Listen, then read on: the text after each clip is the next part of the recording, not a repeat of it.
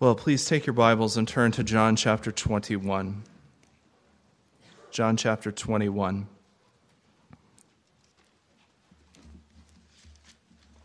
Matthew, Mark, Luke, and John is how the New Testament begins with the four Gospels. John chapter 21 is the last chapter.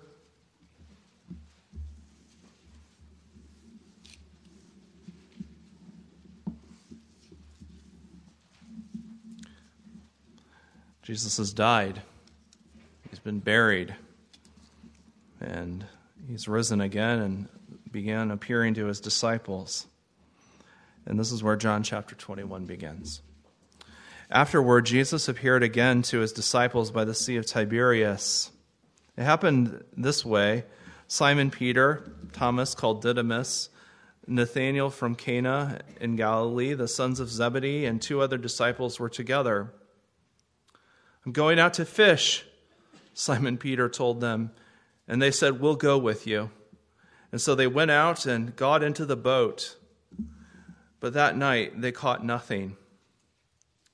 Early in the morning, Jesus stood on the shore, but the disciples did not realize that it was Jesus. He called out to them, "Friends, haven't you any fish?" "No," they answered. He said, "Throw your net on the right side of the boat, and you will find some." When they did, they were unable to haul the net in because of the large number of fish. Then the disciples whom Jesus loved said to Peter, "It is the Lord." And as soon as Simon Peter heard him say, "It is the Lord," he wrapped his outer garment around him, for he had taken it off, and jumped into the water. The other disciples followed in the boat, towing the net full of fish, for they were not far from shore, about 100 yards. When they landed, they saw a fire of burning coals there with fish on it and some bread.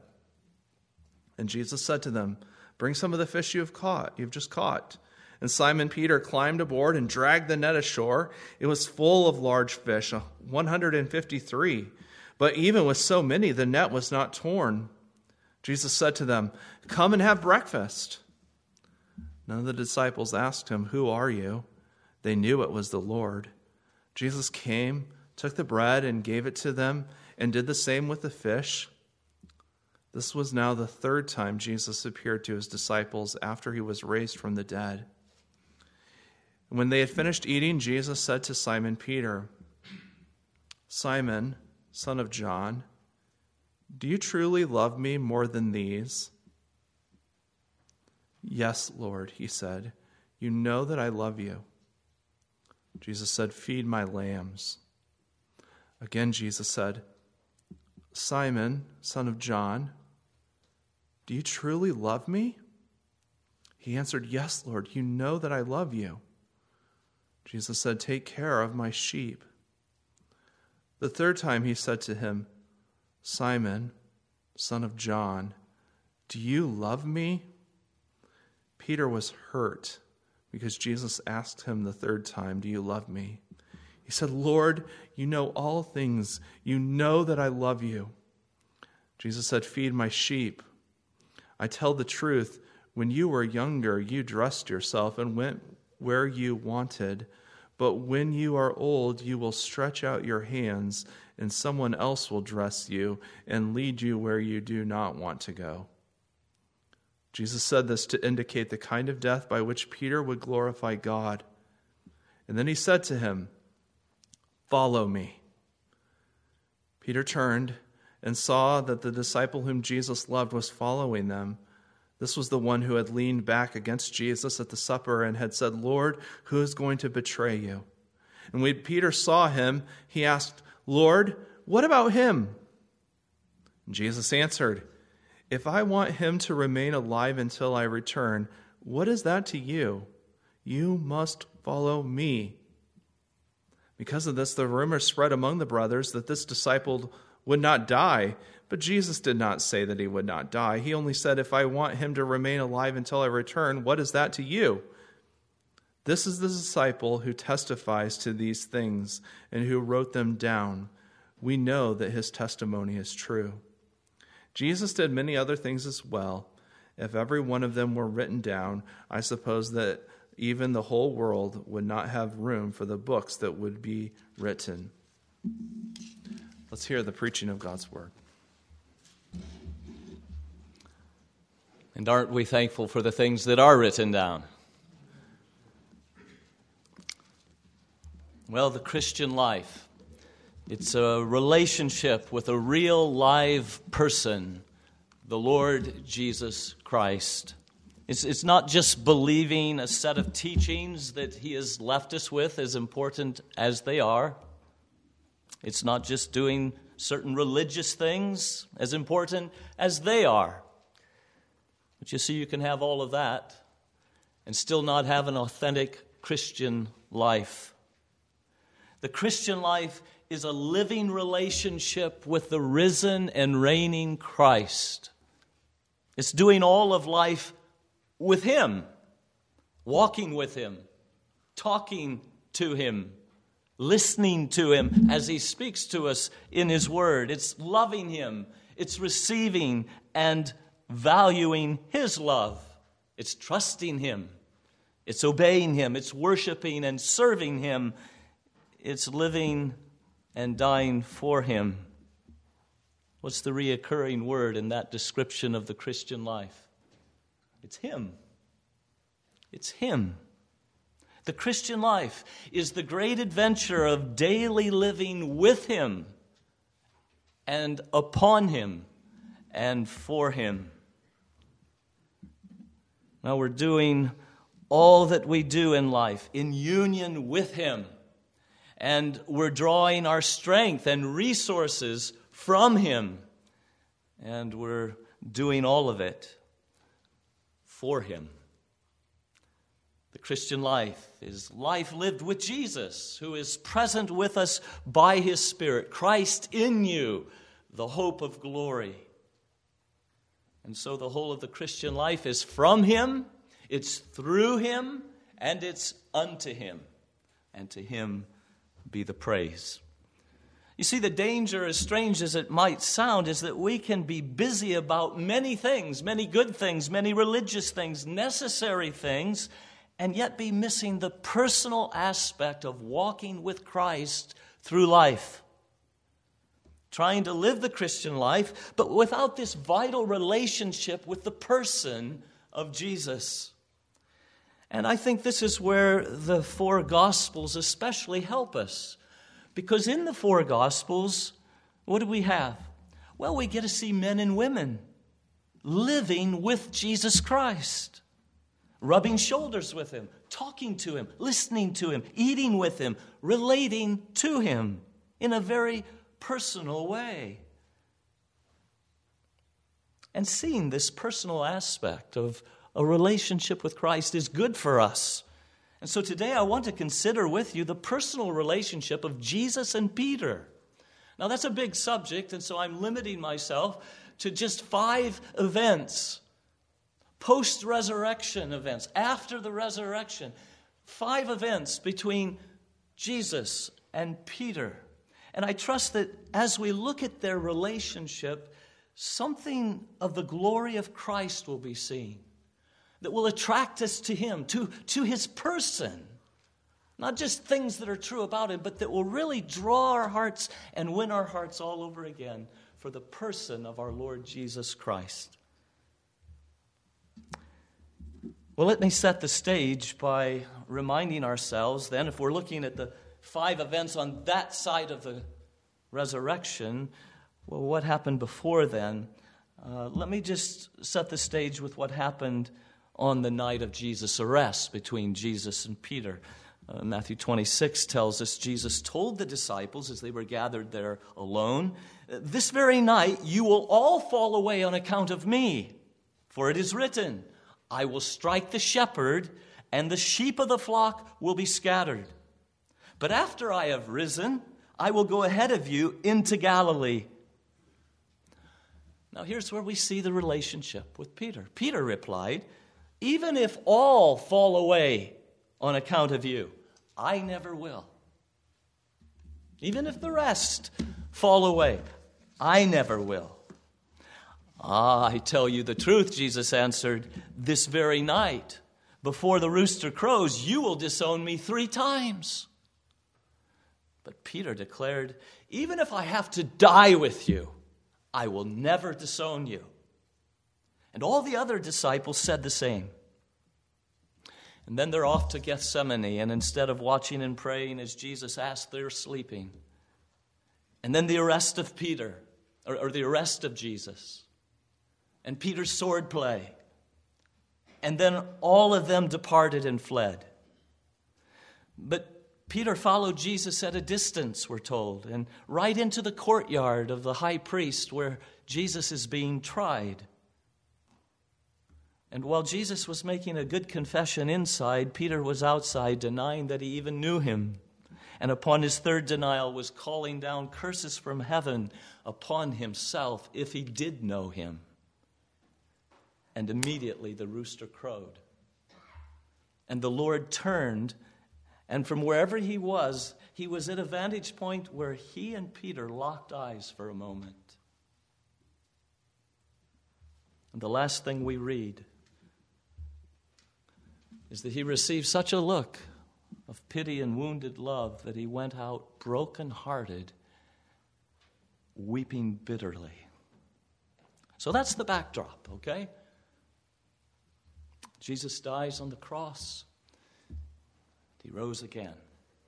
Now we've got 5 events, and I got them to all start with an M. Number 1, a special meeting with Peter. So it's 3 days after Jesus' death, and early on the first day of the week, some faithful women, believers in Jesus, were on their way to the tomb wondering, who's going to roll this big stone away so that we can go in and anoint the body of Jesus? But when they got there, they found the stone already rolled away, and so they went in, and there on the right side was an angel. And he said, don't be alarmed, always the first words of an angel. You're looking for Jesus the Nazarene, who was crucified. He is risen. He's not here. See the place where they laid him? But go tell his disciples and Peter, he's going ahead of you into Galilee. There you will see him, just as he told you. Now they had all forsaken Jesus in his hour of need. When he needed a friend beside him, they forsook him. But the reassuring message from their risen Lord through this angel is to remind them that, as he said, he's going to meet them in Galilee. He had told them that before they denied him, before they forsook him. And now this angel, who is a messenger of Jesus, comes with this message and tells them through the message, the ladies are to take back to the disciples to meet them, to meet him in Galilee. In other words, he's not done with us after we treated him in that fashion. He still wants to meet us as planned. Now, I say that was reassuring for all of them, for they all had forsaken him. But did you notice the special word to Peter? This is Mark 16:7. He says, but the angel says to the women, but go tell his disciples and Peter. And Peter. He's going ahead of you into Galilee. There you will see him, just as he told you. Now, Mark received much of his material for the writing of this second gospel, the Gospel of Mark. He received his material from Peter, who was the eyewitness of very much of what is recorded for us there. And of the 4 gospels, it's only Mark's gospel that records those 2 words that the angel said to the women. The others record that go tell his disciples that he wants to see them in Galilee, just as he said. But it's Mark that includes go tell his disciples and Peter. And Peter. Did you catch that? It might not seem like much to you, but can you imagine what that was to Peter that day?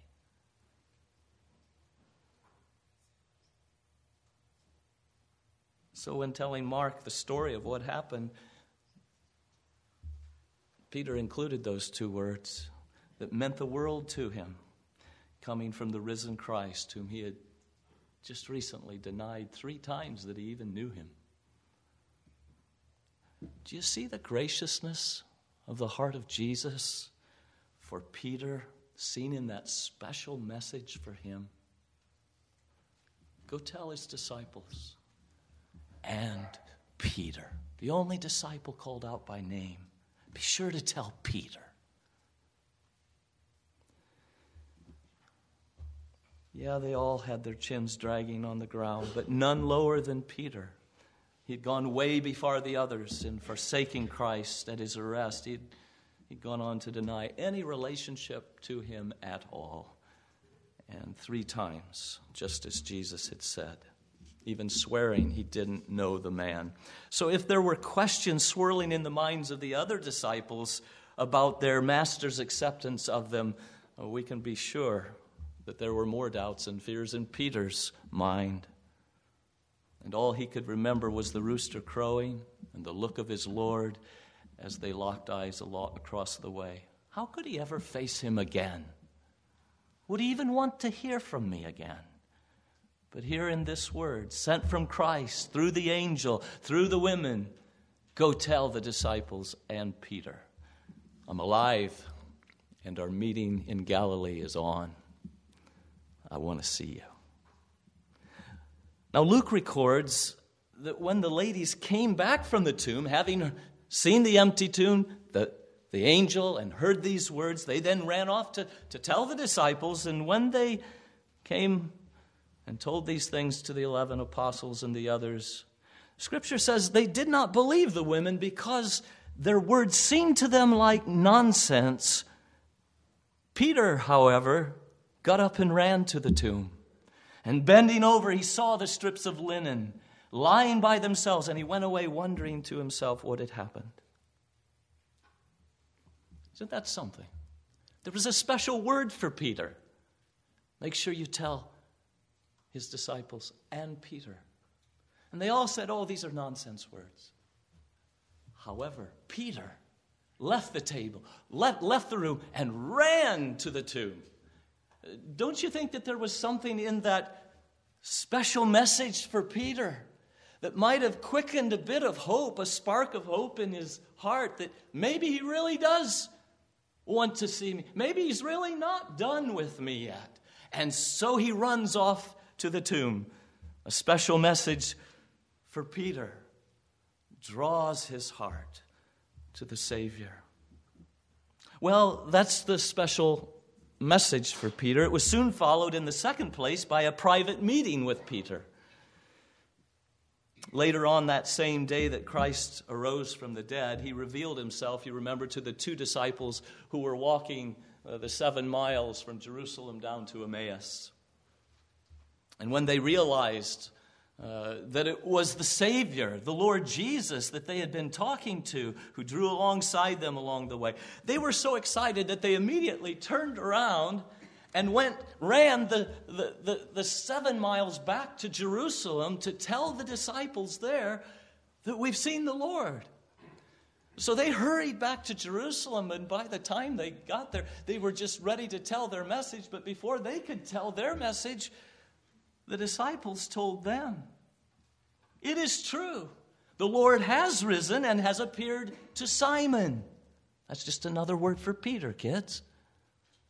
The Lord, it's true. The Lord has risen and has appeared to Simon. And then suddenly Christ appeared to the whole group of them there, minus Thomas. That was the first time he appeared to the whole group that evening of his resurrection. Standing among them suddenly in the room. Well, what we learn from this is that sometime after Peter had heard that Jesus had a message for him and ran to the tomb and saw his grave clothes lying there and went away wondering what had happened. Somewhere after that and before that evening, the living, risen Lord Jesus met alone with Peter. Before meeting with the group that evening. In 1 Corinthians 15, the Apostle Paul confirms this, saying, Christ was raised on the 3rd day according to the Scriptures, and he appeared to Peter and then to the 12. So the special message for Peter was followed by this private meeting with Peter. Jesus' message was, I'm wanting to see you in Galilee. That's where he told all the disciples to go, and eventually we'll see him appearing to them there. But somewhere before that, he met privately with Peter. Now, that's all we know about this meeting, simply that it took place. We're not told any more than that. What exactly passed between the two of them in that meeting? Wouldn't you love to have been a fly on the wall, to have heard, to have seen what happened the first time Jesus and Peter met after all that had gone down?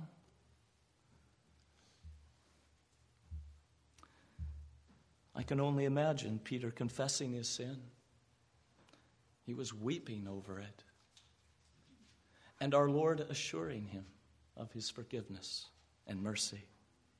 Once again, the Bible doesn't tell us all we want to know. It tells us everything we need to know. And what do we need to know about that comes out of this idea that we know that a meeting took place? Well, we know something of the tender heart of our Savior for his fallen disciple Peter. That the first time these two meet is not to be in the group setting with all the rest present, but is to be a private, personal meeting between Peter and his risen Savior alone. Do you see something of the tenderness of the heart of Jesus in that? His longing to meet with his fallen disciple. You know, it's Satan's desire not only to tempt you to sin against the Lord Jesus, but then once you have sinned, to keep distance between you and Jesus.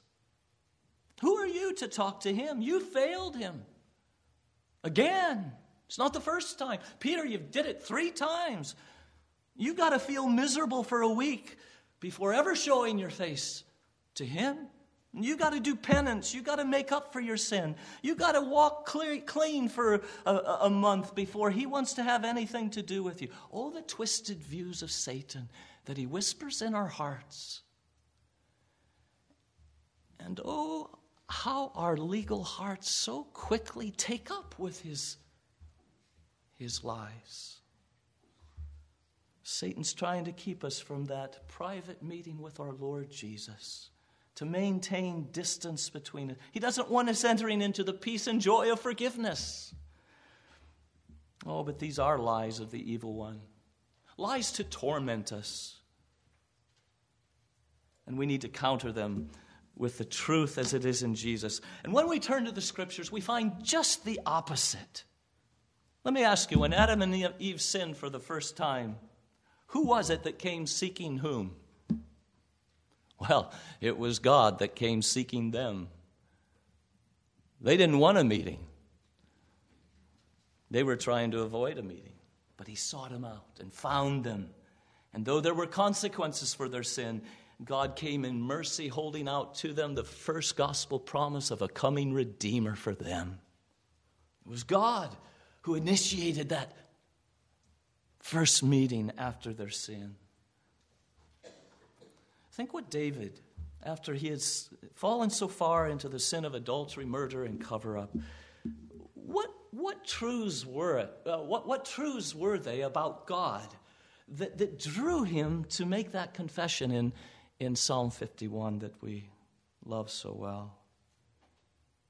What would bring him with a humble confession before his Lord, just David and his Lord?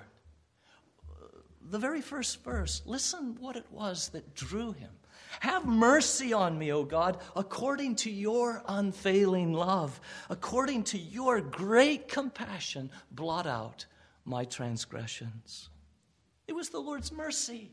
It was the truth of his unfailing love, of his tender compassions that drew out this confession of David. To meet with his Lord, to come, to shrink that distance that had gone on for at least 9 months, and to come face to face with his God in humble confession. He says later in the psalm, a broken and a contrite heart, O Lord, you will not despise. That's it. You won't brush me off in disgust. Who are you? Why are you here?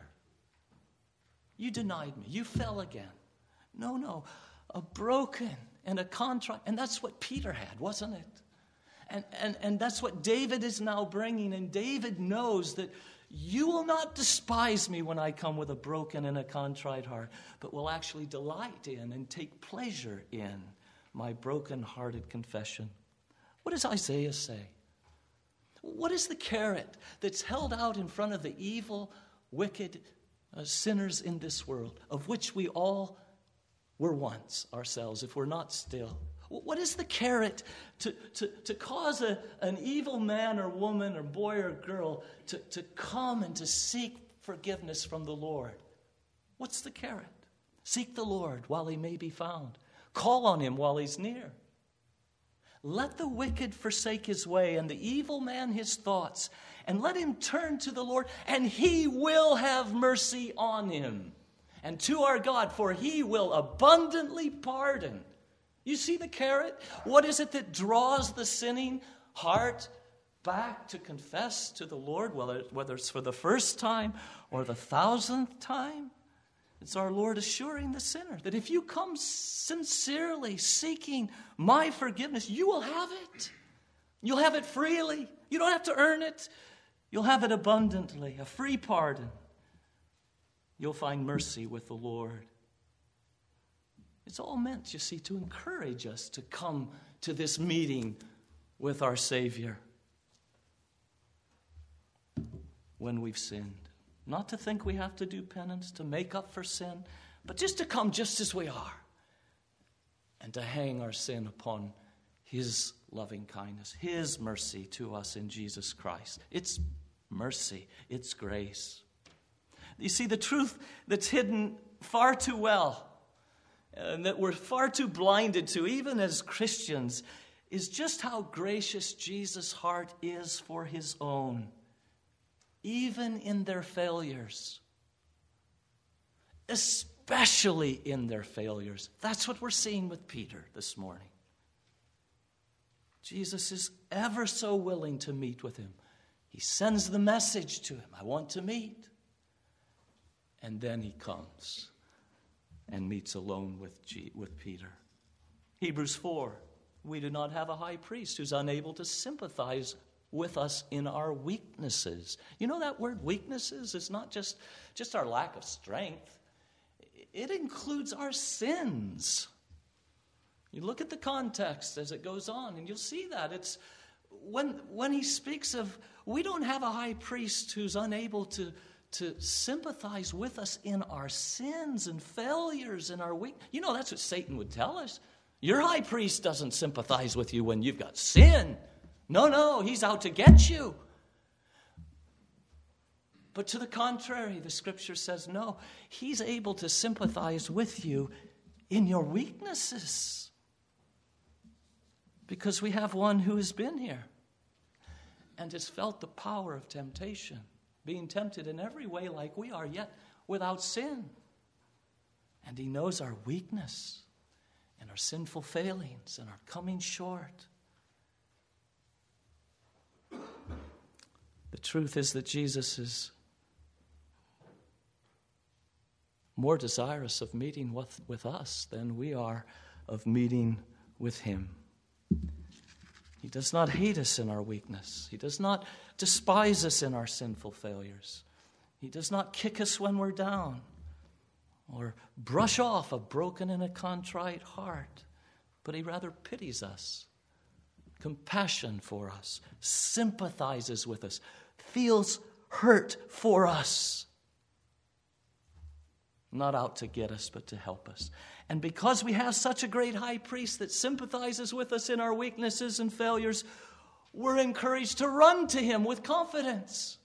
Again, why? Because we know what we'll find if we get there. If we run to him and this throne of grace where he now sits, what will we find? Well, verse 16, let us then approach the throne of grace with confidence. Yes, even with our sinful falls. Get to Jesus. Got to get to Jesus so that we may receive mercy and find grace to help us in our time of need.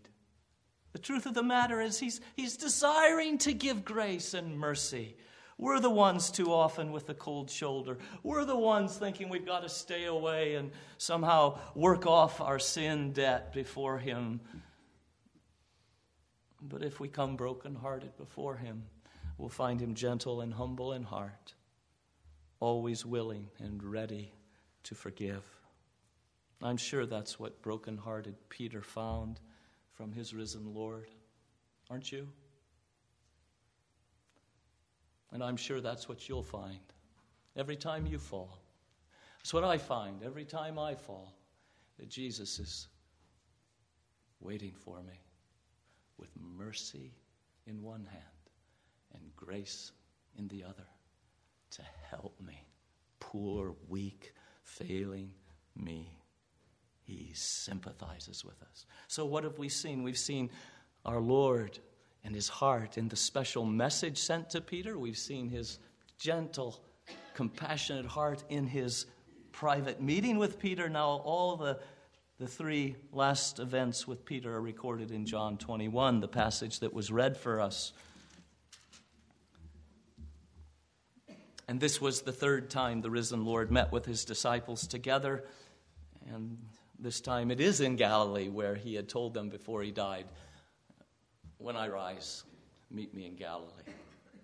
Now they're there in Galilee. And so we have the third place, and we must go quicker with these three final ones. A teaching miracle. It's chapter 21, 1 to 14. Though not exclusively for Peter, it was for Peter. And as the chapter was read, you see that Peter figures the most prominently of the disciples throughout this chapter. And he was the one that said, "I'm going fishing," and the others went with him. The whole scene is reminiscent of what happened in Luke chapter 5 when Peter and a few others were first called to be disciples of the Lord Jesus, and they had spent a whole night and not caught anything. And Jesus says, "Go out and let down the nets for a catch." And Peter said, "Well, we fished all night and caught nothing, but because you say so, we will." And they went out and they let down the nets, and well, the school of fish that swam into them were so many that the nets were breaking, and they filled both boats so full that they were sinking. And as they came ashore, Jesus said, "From now on, you will catch men. You're going to fish for men." And so they pulled their boats up on shore, left everything, and followed Him. Well, that was Peter, Andrew, James, and John. And Jesus used that miracle as an object lesson to teach them that in fishing for men with the gospel, they would be just as dependent upon the power of Christ to catch men as they were to catch fish. And Jesus demonstrated that before them. Without Him, they will catch nothing. And now here they are 3.5 years later. What a fitting time for a repeat of this miracle. Again, it was after catching nothing all night, and Jesus appears on the shore, unknown to them. And when He learns they've caught nothing, He just tells them, "Well, throw your net out on the right side of the boat," as if that's a real fisherman's tip. What difference will that make? Just a few feet or yards. But when they did, they were unable to haul the net in because of the large number of fish. It's a fitting repeat of this teaching miracle. Jesus is soon to leave them. He's soon to return to His Father, and before He does, He's going to give them that great commission. Could just be hours after this. To go into all the world, to catch men, make disciples, baptize them into local churches, and then teach them to obey everything that I've commanded, and I'll be with you to the end of the earth, to the end of the age. That's the great promise. I'll be with you, or you'd never catch a fish. And I, by my saving power, will put forth that power and bring sinners to conversion. Well, it was a little more than a week later, Peter would be preaching in Jerusalem for the first time after Jesus' death.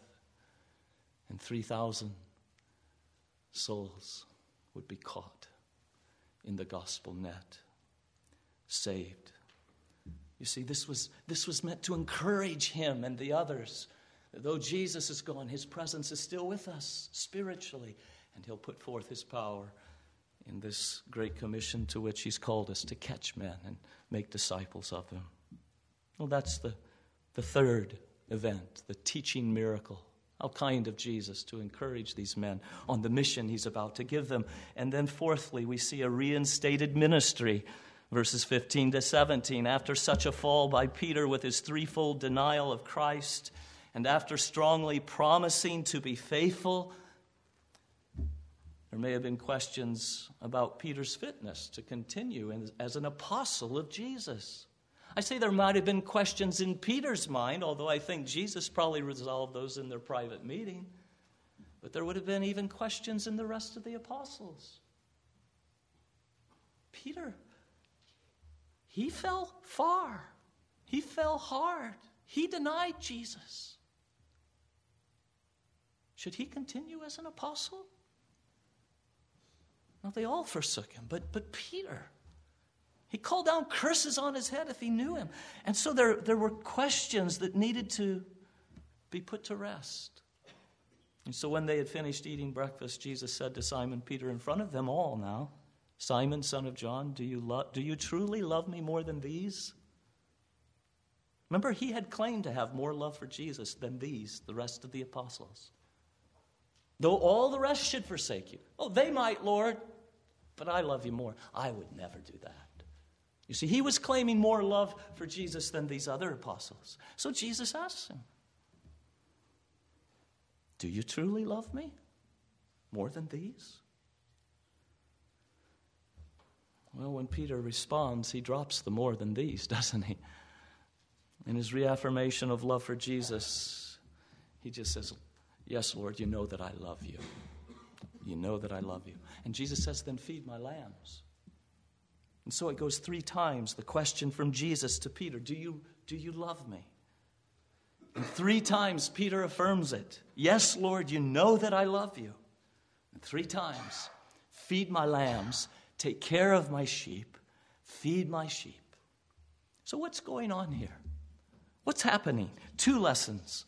First of all, Peter's denials were clearly failures of love for Jesus.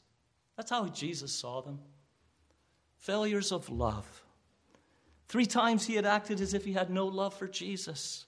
His actions not only said, "I don't know the man," but they said, "I don't love him." And that's what Jesus felt. And so three times Jesus now asks him, "Do you love me?" He's now called to declare his love for Jesus publicly, even before his fellow apostles. Even so, our failures to identify with Christ are failures of love for Christ. Our failures to witness for Jesus. Our failures to identify with Jesus in the waters of baptism. Our failures to confess him. Our being ashamed of him and his word. These are taken as failures of love to Jesus, such that he would ask Peter three times, "Do you really love me?" They're failures of love to Christ that need to be repented as such. And secondly, we learn that love for Christ is the prerequisite and is the motivation for all ministry to the sheep of Jesus. Love for Christ is the prerequisite and motivation for all ministry to his sheep. Don't miss this. Three times Jesus says, "Do you love me? Then take care of them." You see that? Do you love me? Then you feed them. The me, them. Do you get that? That's what we need to see here.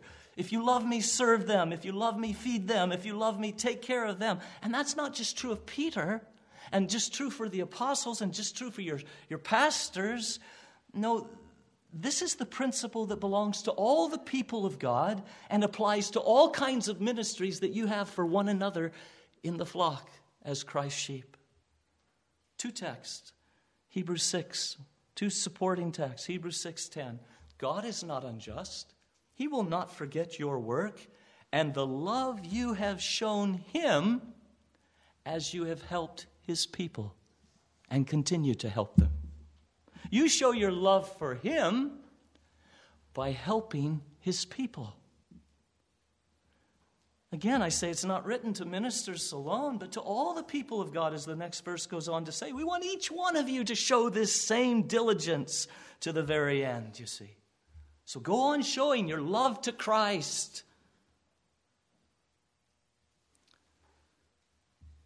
You see, he wasn't going to be with them any longer. They would not be able to wash his feet. So he says, if you love me, then take care of them. And show your love for me by helping his people. So I ask you, what sheep of Christ are being helped by you as an evidence of your love to Jesus? How is your love for Jesus moving you to help his people? That was the challenge to Peter and the others that day. And that principle of the kingdom of God will be plainly evident in the final judgment. You remember Matthew 25, and King Jesus is separating all the nations into two groups, one on the right and on the left. And two destinies for eternity are being assigned to each, one to each, eternal destruction, eternal life. And then he says to those on his right, come you who are blessed by my Father, inherit the kingdom prepared for you since the foundation of the world. For when I was hungry, you fed me. And when I was thirsty, you gave me something to drink. And when I was a stranger, you took me in. And when I was naked, you gave me something to wear. And when I was sick or in prison, you came and visited me. And then they will say, Lord, when did we see you hungry? When did we see you thirsty? When did we see you a stranger or sick, and so on? And he will say, this is what you will hear one day, righteous, those you who have been made righteous by the blood of Jesus. The king will reply in that day, I tell you the truth, whatever you did for one of the least of these brothers of mine, you have done for me. You see, if you love me, feed them, give them to drink. Minister to them, and I'll not forget it. Jesus promises, I'll reward it. I'll reward the love you have shown me as you've helped them. So here's this reinstated ministry to the Apostle Peter, a ministry to others motivated by his love for Jesus. And then lastly, we see the Lord speaking of a coming martyrdom, verses 18 to the end. So the Lord says to Peter, follow me, follow me. And for Peter, following Jesus will mean the death of martyrdom for Christ. Verse 18, I tell you the truth, when you were younger, you dressed yourself and you went where you wanted. But when you're old, you'll stretch out your hands and someone else will dress you and lead you where you do not want to go. Now, that's a bit cryptic and unclear. I don't know how many of us would figure out what that meant on our own, and John knows that, and so he helps his readers by telling us in verse 19, Jesus said this to indicate the kind of death by which Peter would glorify God. In the upper room, you remember when Jesus told Peter he would disown him 3 times before the rooster crowed. Peter had strongly objected, saying, even if I have to die with you, even if I had to die with you, I will never disown you. And here is Jesus saying to Peter, you will have that opportunity to glorify God by dying for me. We're to glorify God in life and in death, Romans 14:8. If we live, we live to him. If we die to him. So whether we live or whether we die, we're the Lord's. It's a life lived to him, and then it's to be a death died to him. And if so, he will be glorified. If it's death to cancer, or if it's death of martyrdom, as Peter was assigned. Now, this was no easy assignment to Peter. And having given it, the Lord Jesus repeated, now follow me, follow me. Put your neck in the yoke with me. Learn from me. Stick with me, Peter. Don't turn to the right or to the left. Just follow me. And off they went then, literally. Started walking, Jesus with his Lord. And Peter looked back over his shoulder and he saw John back there, following them. And when he saw John, he said to the Lord, "Lord, what about him?" Isn't that just like us? When we've been given a hard assignment and we see somebody, "Well, what about them, Lord?" And I love the Lord's answer. "Well, what is that to you? What is that to you, Peter? If I want him to remain alive until I return, what is that to you? You must follow me. You've already got your eyes off of the goal. You're to follow me. And now you're saying, well, what about him? And what about her? And what about this and that? Follow me, Peter." And that's just the answer I need when I start comparing my assignment to others. And I might think, well, their assignment's not as hard as mine. What about him? What about her? And the Lord comes and says, "Well, what is that to you, John? What business of that is that of yours? You mind your own business. I've called you to this assignment. You focus and concentrate on being faithful to me. Remember the call, Peter. You must, if you would be my disciple, you must deny yourself." That has nothing to do with John. It's yourself that must be denied. "And you must carry your cross." It has nothing to do with John's cross.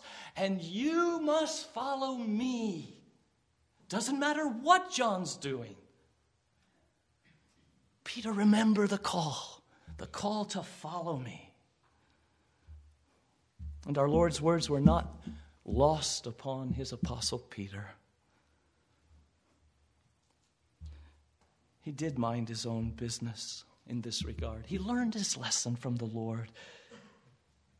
The rest of his life, we find him busy fishing for men. The rest of his life, we find him taking care of the sheep of Jesus Christ, feeding them, nurturing them with his preaching, his words, giving them Jesus' words, showing his love for Christ by ministering to his people, a ministry motivated by his love for Jesus, who'd been so gracious and patient with him, and now he gives himself to his blood-bought sheep.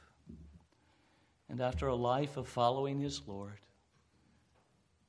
he did follow him all the way into this death, this assigned death of martyrdom.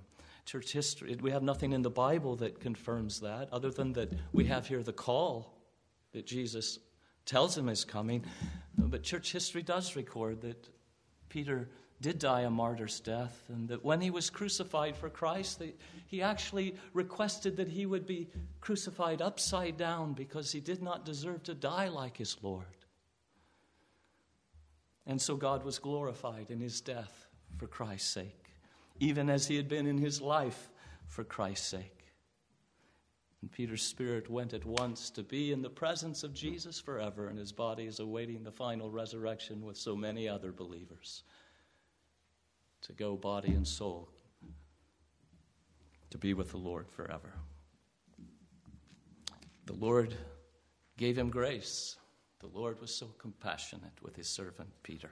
So we've seen a bit this morning the personal side of this relationship between Peter and Jesus. And I want you to be thinking about the personal side, the personal part of that walk that you have with Jesus. We've seen our Lord's great grace and mercy and patience with Peter, and we've seen Peter's lifelong session in the school of Christ. And I find it encouraging that when Peter takes his pen and writes his first letter, in chapter 1 and verse 8, you know what he says to the Lord's people? To you and me who are his followers? He says, you don't have to see Christ physically in order to have this personal relationship with him. You see, we can say, well, yeah, of course Peter talked and listened to Jesus. He was right there physically with him. But Peter says, you don't have to have seen him physically to have this personal relationship. Though you've not seen him, you love him.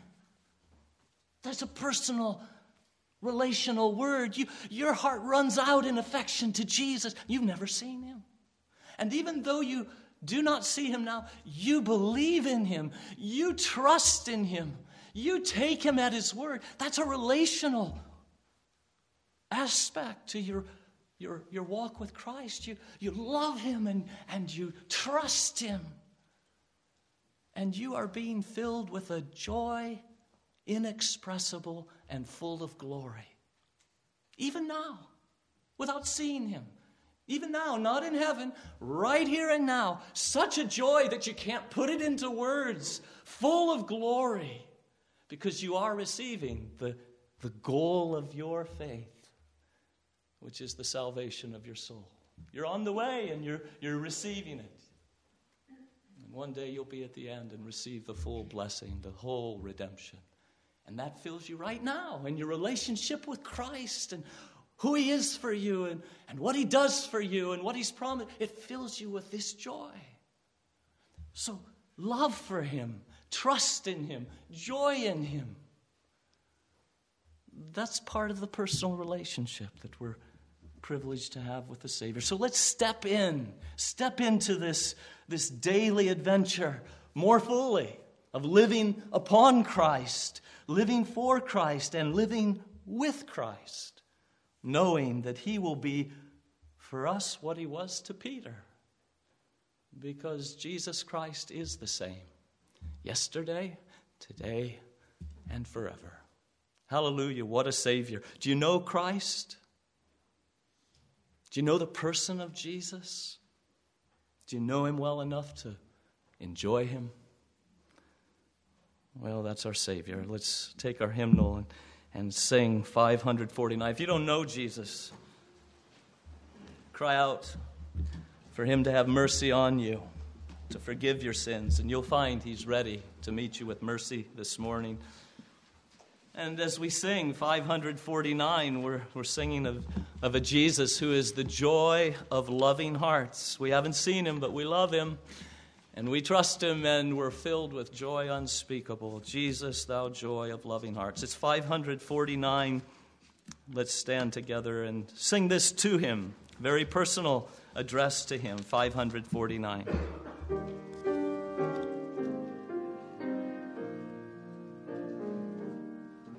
Pray. Father, thank you for not sparing your own son, but giving him up to the death of the cross in our place. Thank you, Lord Jesus, for living and dying for us, rising again and still living for us, even living with us. We want to know you better. We want to see you more clearly and love you more dearly and follow you more nearly day by day. Holy Spirit, make it so to our greater joy and peace, and to Jesus' greater glory, we ask in Jesus' name, amen.